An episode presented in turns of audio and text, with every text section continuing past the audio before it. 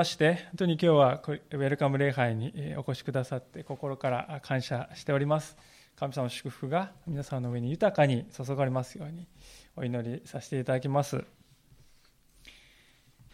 さてですね、6月から7月にかけて世界中を駆け巡った大ニュースといいますと、皆さんよくご承知のように、あのタイのですね、洞窟で行方不明になった少年たちのニュースがあるのではないかと思うんですね。11歳から16歳までの12人の少年たちと25歳のサッカーのコーチが、まあ、その中の1人の誕生日をお祝いしようということで洞窟の中で入ってパーティーを行おうと行おうとしたわけですね。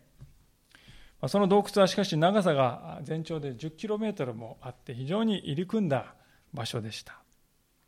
しかし、彼らはまあ普段から出入りしたこともあって大丈夫だろうと全く不安を感じないで入っていったわけですね。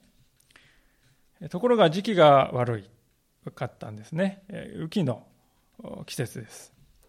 大量の雨が入り口から流れ込んで、そして山に降った水が染み込んで、まあ、瞬く間に洞窟の低いところを覆ってしまっ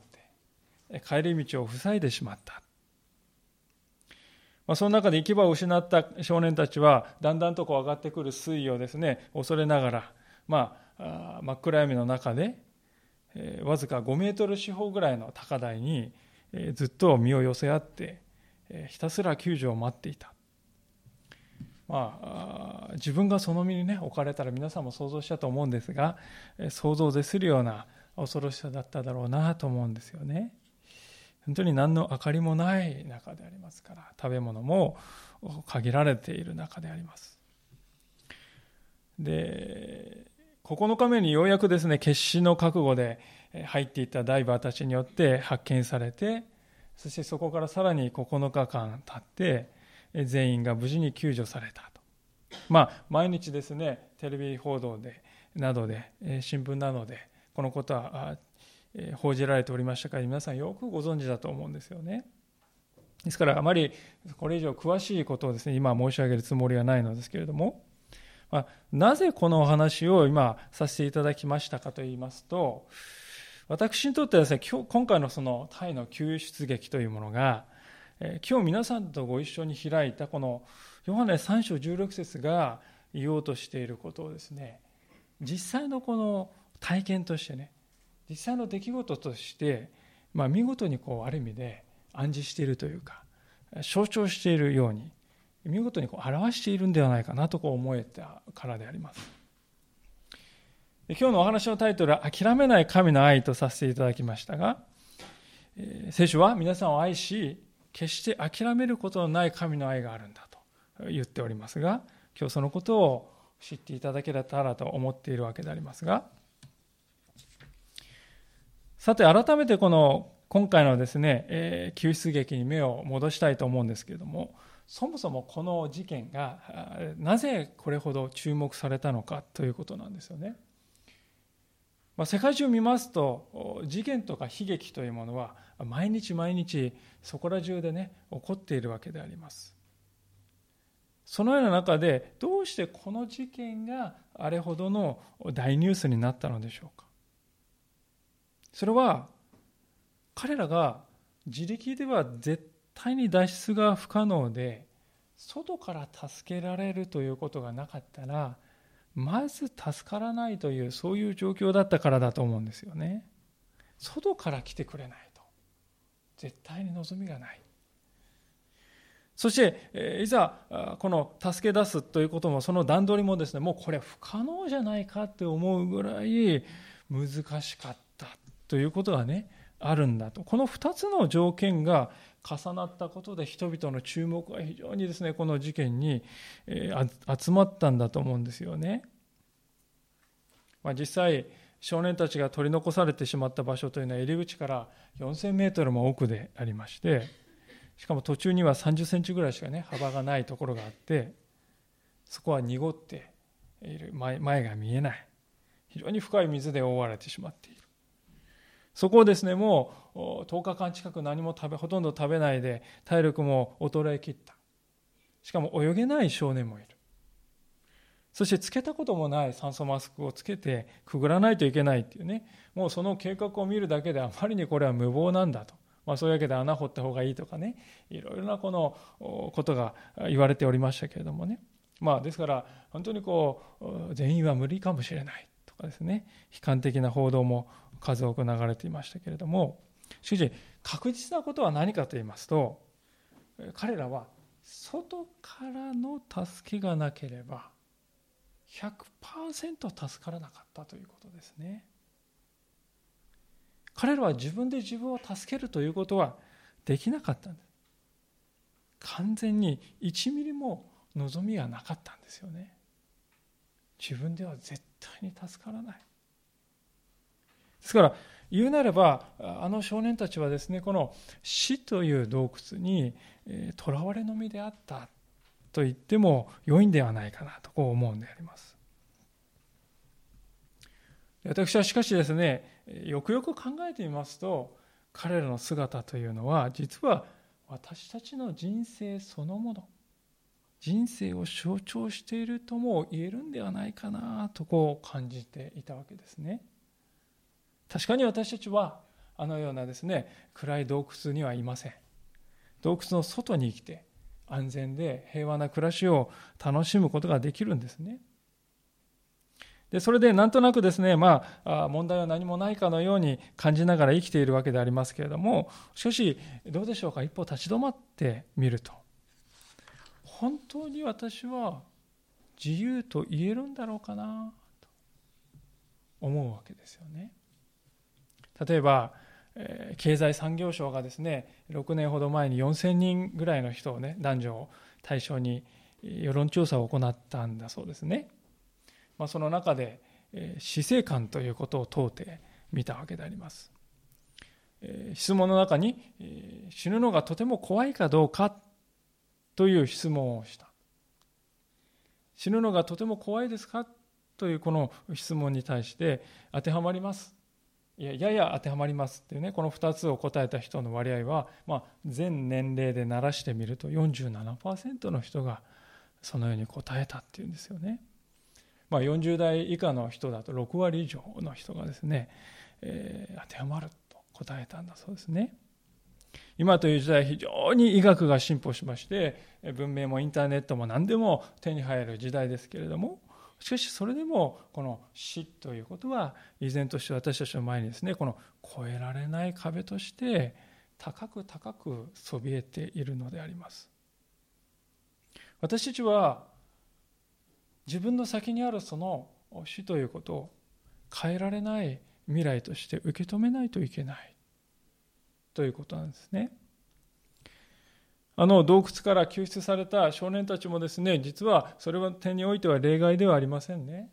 今回は確かに助かりましたが、彼らもまたやがてはその生涯を閉じる時を迎えるということなんですね。でそのように考えますと私たちは皆ですねこの死という決して脱出できない牢獄の中にとらわれているとそう言っても良いのではないかと。いや実際そうなんではないかなという気がしてきたわけですよね。本当にそのあの洞窟の中にいる彼らを想像しながら私は彼らとは違うと思う一方で私も同じかもしれない。この死という牢獄からですね皆さん、えー、人は自力で脱出することができないんですよね。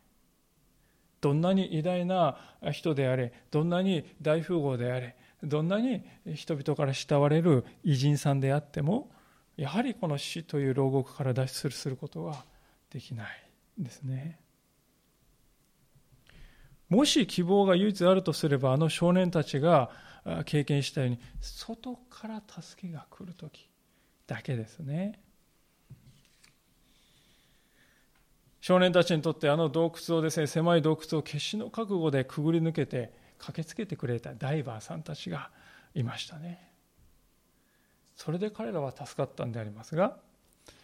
そのようにですね私たちもまたこの死という洞窟に牢獄にとらわれているその私たちに命がけで駆けつけてくれる助け手がね私たちは必要なんではないかということですね。そうでなかったら私たちも助からないんだということですね。でも一体誰が私たちを助けてくれるというんでしょうか死という牢獄の中で身動き取れなくなっている私たち、その牢獄を打ち破って、私たちのところに駆けつけてくれる救援隊、そんな救援隊があるんだろうか。まあ、一つ確かなことがありますけれども、もしそういう救援隊がいるとしたら、それは死の牢獄の外にいる人でないと務まらないということ、これは確実ですよね。あの少年たちを助けられるのは洞窟の中にいる人は助けられない。洞窟の外にいるダイバー以外に不可能であった。まあそれと同じように、この死という洞窟に、牢獄に捕らえられている人でない人でないと、私たちを助けに来ることはできないんでありますね。まあ、ということはですね、死んでしまう人ではダメだということではないでしょうか。私たちは同じようにやはり死というものにとらわれている人、その人には私たちを救うことはできないんではないかということですよね。しかし考えてみると人類の全ての人は一人の例外もなくこの死というものにとらわれているわけです。牢獄の中にいる私たちと同じ人たちなんですね。そうなると人類の中には私たちをこの死の牢獄から助け出せる人というのは一人もいないんだということになるわけであります。そこで私たちは本当に困るんですよね。困ってしまった。一体どうすればいいんだろうか。誰が私たちをこの外から助けに来てくれるんだろうか。そう考えるんであります。聖書はそこで私たちにそのような助け手はいるんだよと教えてくれるんですね。今日ご一緒に開いているヨハネ3章16節というのはまさにそのことを書いてあるんですが、このヨハネ3章16節の初めの部分にこのように書いてあります。神は実にその一人子をお与えになったほどに世を愛された。神は実にその一人子をお与えになったほどに世を愛された。まあ、今読んだ箇所には神様がかけがえのない一人子を私たちの世に救援隊、救出者として送ってくださったということがはっきり書かれております。この一人子というのがイエス・キリストと呼ばれる方のことであります。神様はなんと愛してやまない自分自身の子を私たちのために使わせてくださったんだと聖書は言うのです。そして神の子というものはやはり神であるわけですよね。皆さん、カエルの子供っていうのは、ね、アリンコになるかっていうとそうで、カエルの子供はカエルですから、神の子は神である。まさにイエス・キリストはそのような神様として私たちのように生きてくださったわけであります。いや、神だからこそ私たちを死の牢獄から助け出すことができるんだということですよね。なぜかというと、先ほど言いましたように人間というのは誰も一人ね、死の牢獄から外に出られないわけです。牢獄の外にいるのは死を乗り越えることができるそういうお方でありますけれどもそんなことができる人間って誰もいないわけでねもしそんなことが死を乗り越えてやってくるっていうことができる、ね、方がいるとすればそれはもう神様以外にないんじゃないでしょうかね。でまさに父なる神様はその条件を満たすお方としてイエス・キリストを私たちのところに救出者として派遣してくださった、送り出してくださったんであります。それが聖書が言うこのキリストというお方なんだということですよね。じゃどうして父なる神様はこんなことをしてくださるのか。それは私たちのことを愛しているからだと。世を愛されたと書いてあります。大切に思っておられる。自分の子をですね、使わしても惜しくないと思うほどに私たちを価値あるものだよと見てくださっているということであります。そこまで神様私たちを愛しておられるんだということですよね。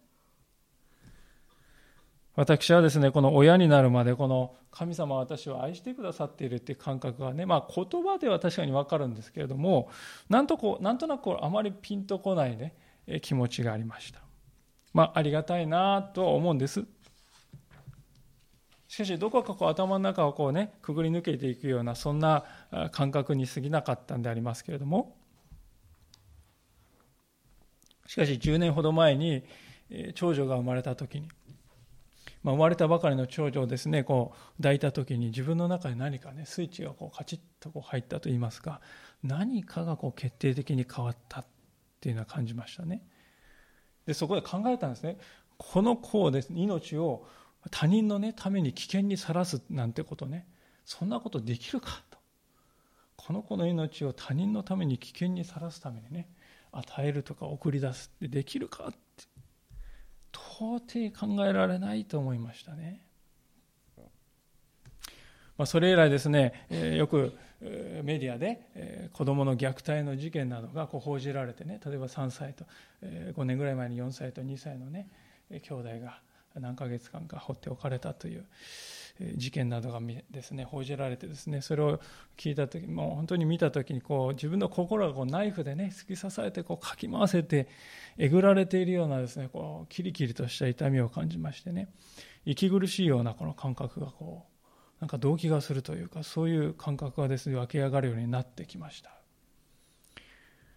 あ子供を失うということは自分を失うということなんだ。自分の一部を失うということと同じなんだということはね体感的になんかこう心の中に、え刻み込まれたような気がしました。私はこのもちろん不十分で賭けだらけの父親でありますのにその私ですらねそこまで子供という存在に対してこう感じるんですよね。ですからですね分かるような気がする。父なる神様はご自分のかけがえのない一人親子であるイエス・キリストをこの世に送り出した使わした救援隊救出者として送ったということはねどんなにか偉大な愛であったかということがねその時からこう実感として分かるようになったような気がします。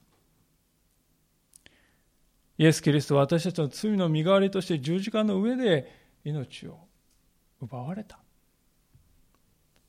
そのような目に遭うと分かっていて神様は私たちのためにご自分の子を送り出してくださったわけです。今回のタイのこの救出作戦においてもお一人のダイバーが作戦中に命をなくされたと報じられました。酸素が足りなかったとね、えー、報じられましたけど実際はもう極度に疲労して、えー、倒れてしまったというのが原因だったとも後から報じられました。熟練した経験者である彼らにとってもですね今回の作戦というのは命がけの救出劇だったんですよね。イエス・キリストもまさにそのようにして命がけでいや命を投げ打って私たちのところに来てくださいました。死の牢獄の中にとらわれている私たちを外から救い出すにはイエス・キリストご自身がその死の牢獄の中に入らないといけないですよね。イエス・キリストという方はこの牢獄の外から自分で出てきなさい。あとは何とかするからって言わないんですよね。自分からその中に入ってきてくださった。それはイエス・キリストも死ぬものとなるってことですよね。入ってくるっていうことは。キリストは私たちを愛しているがゆえにそういう犠牲も意図はなかったということなんです。皆さんこの愛の大きさっていうのはどうやって測るんでしょうか？愛しているよ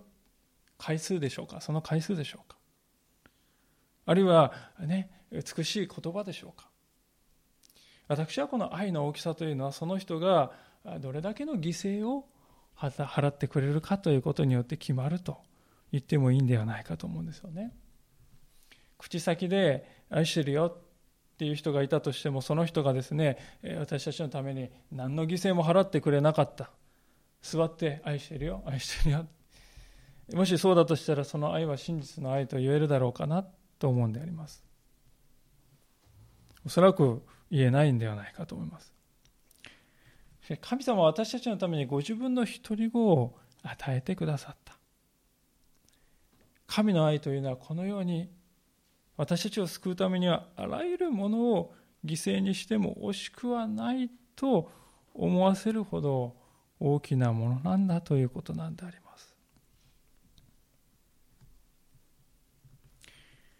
ではそもそもですね、そもそもですけども、そもそもなぜ私たちはね、今この死の牢獄にとらわれているんだろうかということなんですね。そこが問題だと思うんですね。初めからね、こうだったわけではないと思うんですよね。しかし、現に私たちは今、そういう状態にあるんですね。何か原因があってこうなったんだろうと思うんです。もう一度ですね、あの洞窟の少年たちのことを考えてみたいんですけれども、彼らは何であんな絶対絶命の状況に陥ってしまったのか。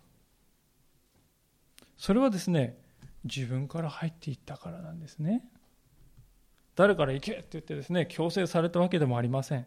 自分の意思であそこに入っていった。しかしそこには致命的ないくつかの過ちがあったということですよね。まず入るのが禁止されていたこの雨季に違反して洞窟に入っていった。さらに入ったけれどもまたすぐに帰ってこれるだろうと甘い見通しを持っていた。それ万が一迷ってしまったら帰れなかったらどうなるかっていう万が一の準備を何にもしなかった。まあ、ですから規則違反とか甘えとか準備のなさとか、まあ、何重にも重なるですね過ちのゆえに彼らはあの洞窟で絶対絶命の状況に陥ってしまったんでありますね。私たちがこの今死の牢獄というものにとらわれているのも基本的にはこれと同じことが当てはまるんだろうと思うんですね。神様というお方からそれをしてはいけないよ。そう言われてきたことをあえてする。これをすれば必ず大変なことになるよと警告をいただいていたのに、まあ、これぐらいは大丈夫だろうと高をくくって甘く見てしまった。そしていざ自分が死ぬものであるということにはっと気づいたときに、どのようにして解決したらよいかわからない。何の備えもない。という自分に気づいたんですね。私たちはですね、子供をこう遊ばせていてですね、子供がこのね、崖に、断崖絶壁に向かってね、よちよちと歩いていったらですね、何何をするでしょうか。まあ、金切り声を上げながらね、危ないって言ってですね、止めようとすると思うんですよね。そっちに行ってはいけない、そっちに行ってしたら死んでしまうよって言って叫ぶと思うんですね。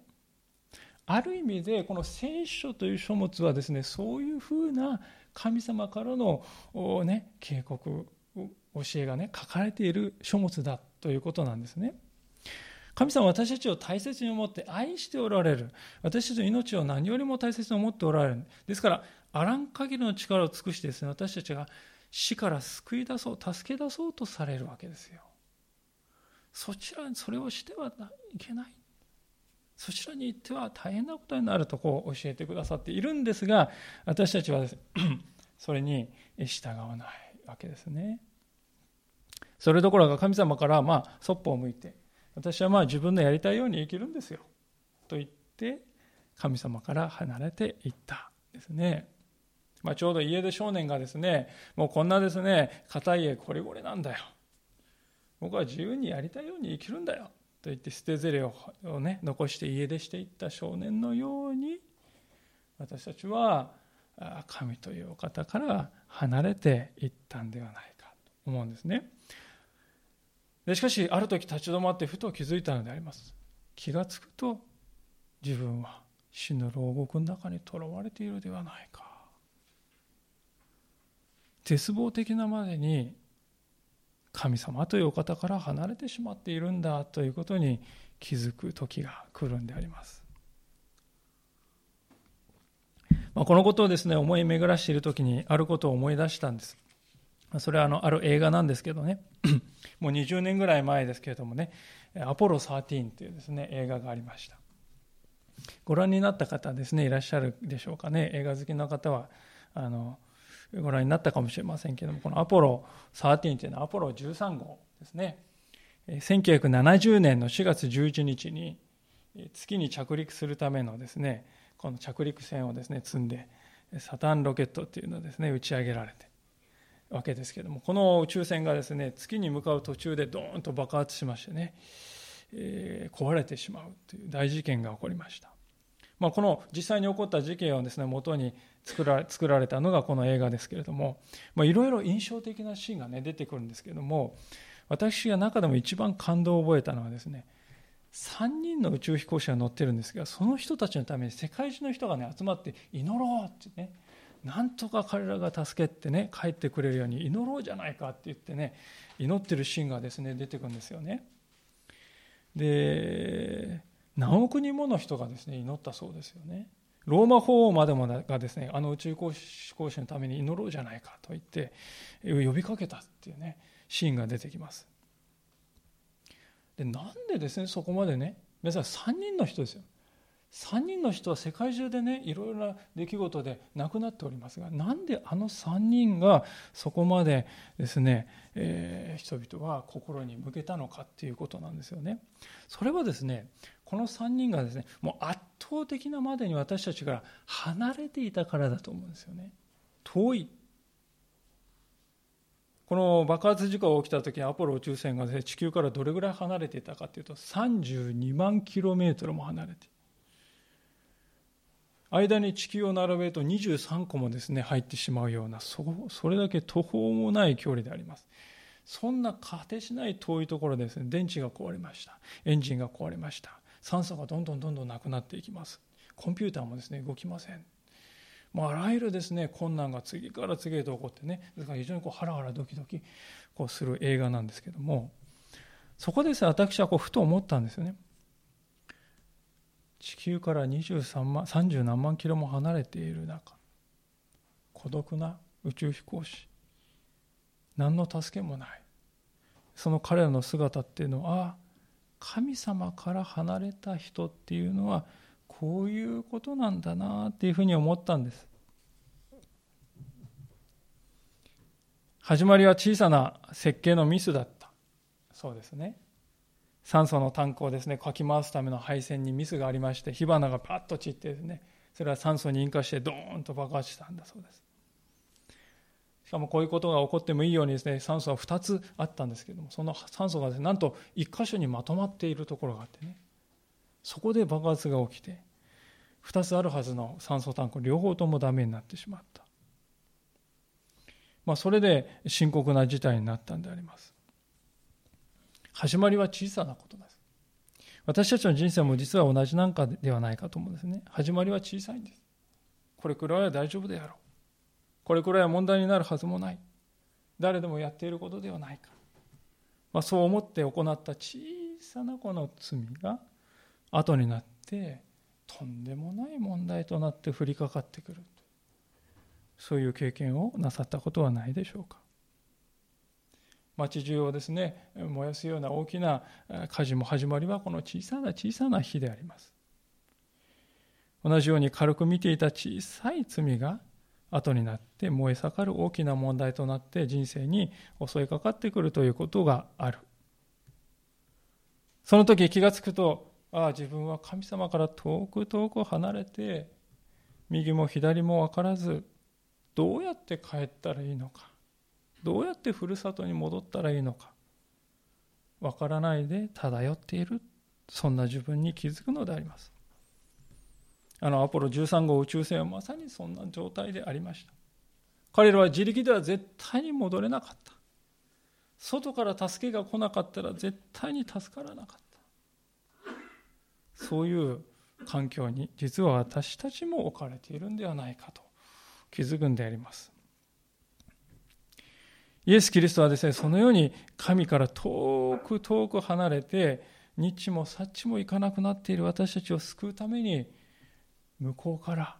来てくださったんです。そして、私たちが自分ではどうすることもできなくなっていたこの罪という問題を一切私に任せなさい。私がそれを引き受けるからと言って十字架にかかってくださったんですよね。本来私たちがこの死の洞窟にいるということは私たちがしたことの結果としているんですけれどもその結果をキリストは私が引き受けるよと言ってくださった。それがこの十字架という場所なんであります。キリストはまさしく死という牢獄にとらわれている私たちのところに入ってきてくださって、外から何とかして出てきなさいと促すんじゃなくて、自分が入ってきてくださって、つまり自分が死ぬものとなってくださって、ね、神様っていうのは死から一番遠いところにいるお方ですよ。その方が死ぬものとなってくださった。そこまでして私たちを神様はこの絶望のね、えー、場所から救い出そうと固く固く心に定めておられたということなんでありますね。そういうわけでイエス様がですね本当にこの死の牢獄の中にとらわれて孤独であった私たちのところに向こうから訪ねてきてくださった助けに来てくださったということね。そう聖書は今日の箇所で語っているわけですがそこまではご理解いただけたでしょうか。さあじゃあ助けに来てくださったことはいいとして次の段階ですよね。ここから大事特に大事ですけども。どうやってそこから脱出するのかということですね。皆さん実はこの脱出のプロセスが一番難しいんですよね。あのタイの洞窟のことを思い出すとすぐ分かると思うんですが。ダイバーが最初に少年たちの無事を確認してから実際に助け出すまで9日間もかかりました。しかも間一髪。あとね少し遅れていたら酸素も水もいっぱいになって酸素も減って危なかったと言われていた。じゃあイエス・キリストは私たちをこの死という牢獄からどのように助け出してくれたのでしょうか？くれるのでしょうか？それは死からよみがえるということによってであります。まあ、すでに申し上げましたように私たちはこの死というものにとらわれているんだということですね。ですから人間の中で誰一人この死を経験しない人っていうのはいないんです。すべての人が死の牢獄の中にありますと申し上げました。ですからその死の牢獄からですね、え脱出するためにはこの死の壁をね打ち破らないといけませんよね。この死というものの壁を打ち壊して外に出ないといけないですね。死を打ち破るということはたとえ死んでも生きるというね新しい命によって初めて可能になることじゃないでしょうかまさにそのような命を与えることによってイエス・キリストは私たちを助け出すと言ってくださったわけですよね。今日のヨハネの3章16節の最後に書いてありますけどもそれを聖書は永遠の命と呼んでおります。あの少年たちはですね洞窟をくぐり抜けるために何が必要でしたか？酸素ボンベですね。酸素ボンベが絶対に必要だった。同じように私たちはこの死という牢獄をくぐり抜けて脱出するためには永遠の命死に負けない命が必要なんであります。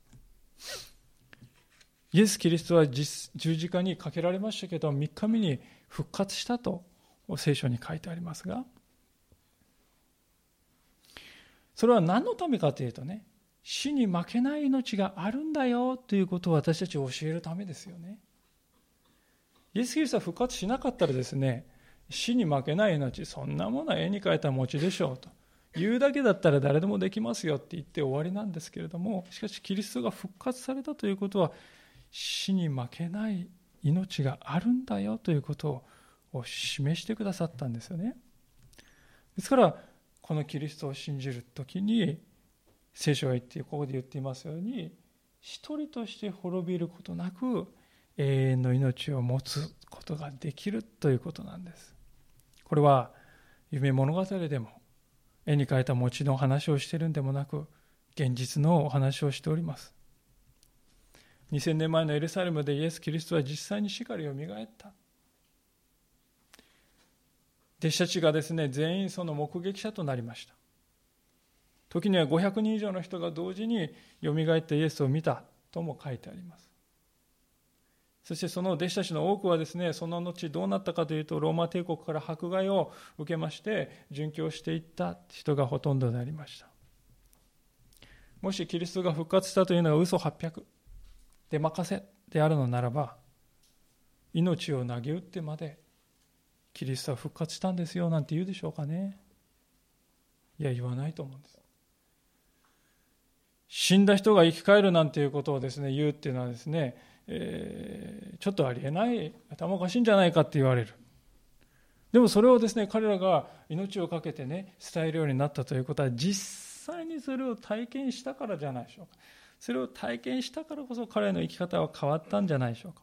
ああ、死んでも生きる永遠の命、あるんだ。実際にあるんだって。ね、分かったからこそね、変えられて、彼らはそういうね、真実の生き方をするようになったんではないかと思うんですね。ですから、キリストという方は復活ということによって私たちをね、この死の牢獄から解き放とうとしたんだということですよね。そのようにしてイエス・キリストの解放がですね、起こっていくわけです。じゃあ、私たちが今度最後ね、一番大事なところでありますが、これを実際に私たちのものとしてね、えー、ちゃんときちんとこう獲得するためにはどうしたらいいかということなんですよね。まあ、今日のお話で最後にお伝えしたいのはそのことでありますが、聖書に何と書いてあるかと言いますとですね、このもう一度三章16節を見ていただきますと、真ん中のあたり、このように書いてありますそれは、御子を信じる者がと書いてあります。キリストを信じるということ。これが死の牢獄から救い出されて永遠の命を得るために必要なですね、たった一つだけのことです。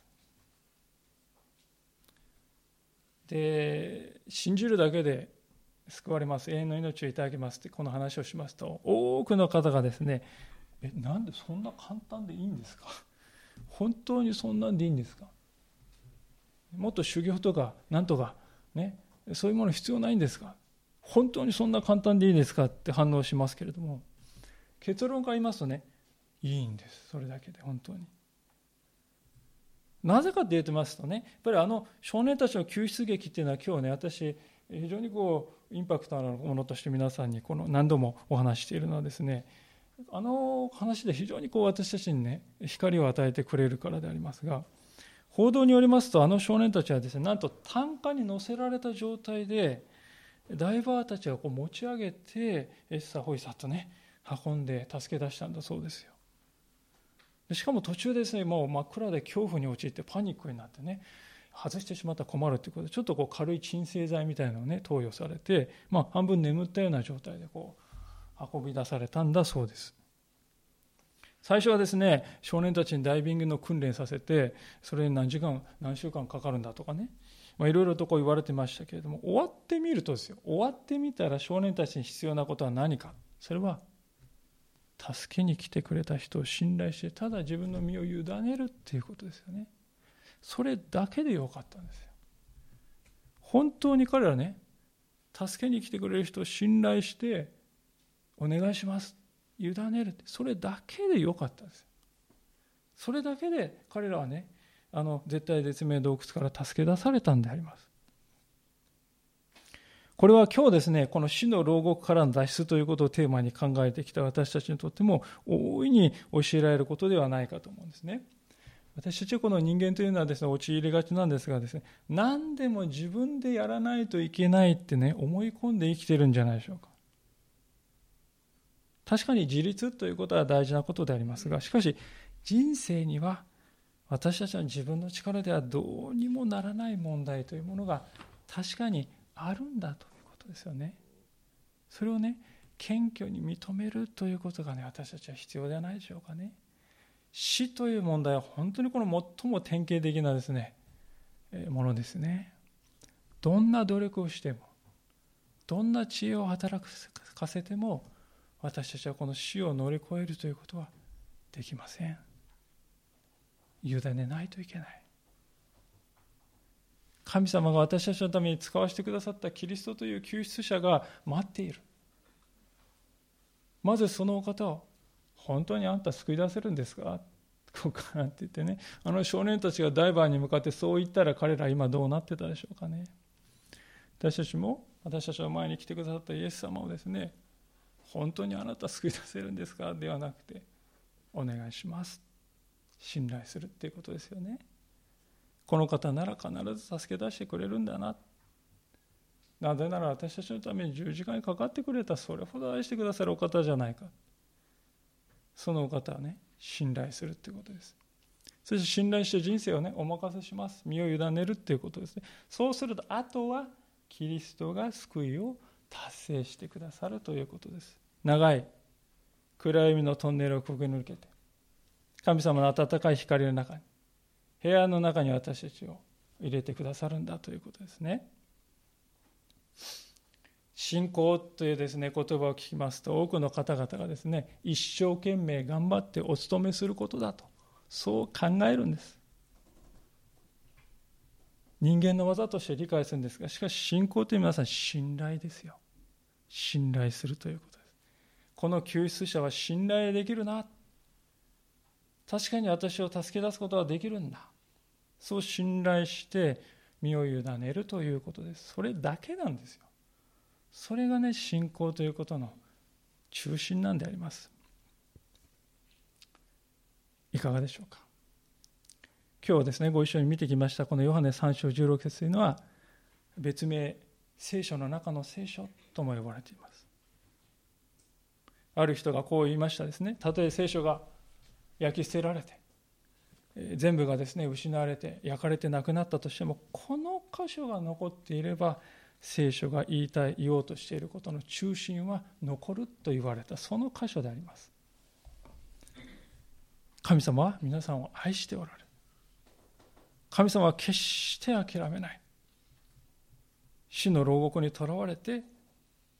暗闇の中を絶望しかかっている。その私たちを救うためにキリストを私たちのところに救援隊として送ってくださった。あとはこの諦めない愛に私たちが出会ってそういうことでしたら信頼して身を委ねていきます。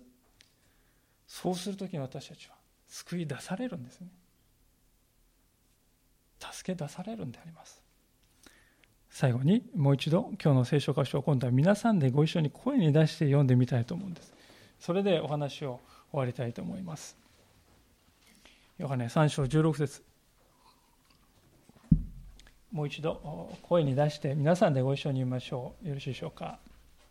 3はい。神は実にその一人子をお与えになったほどに世を愛された。それは御子を信じる者が一人として滅びることなく永遠の命を持つためである。一言お祈りしたいと思います。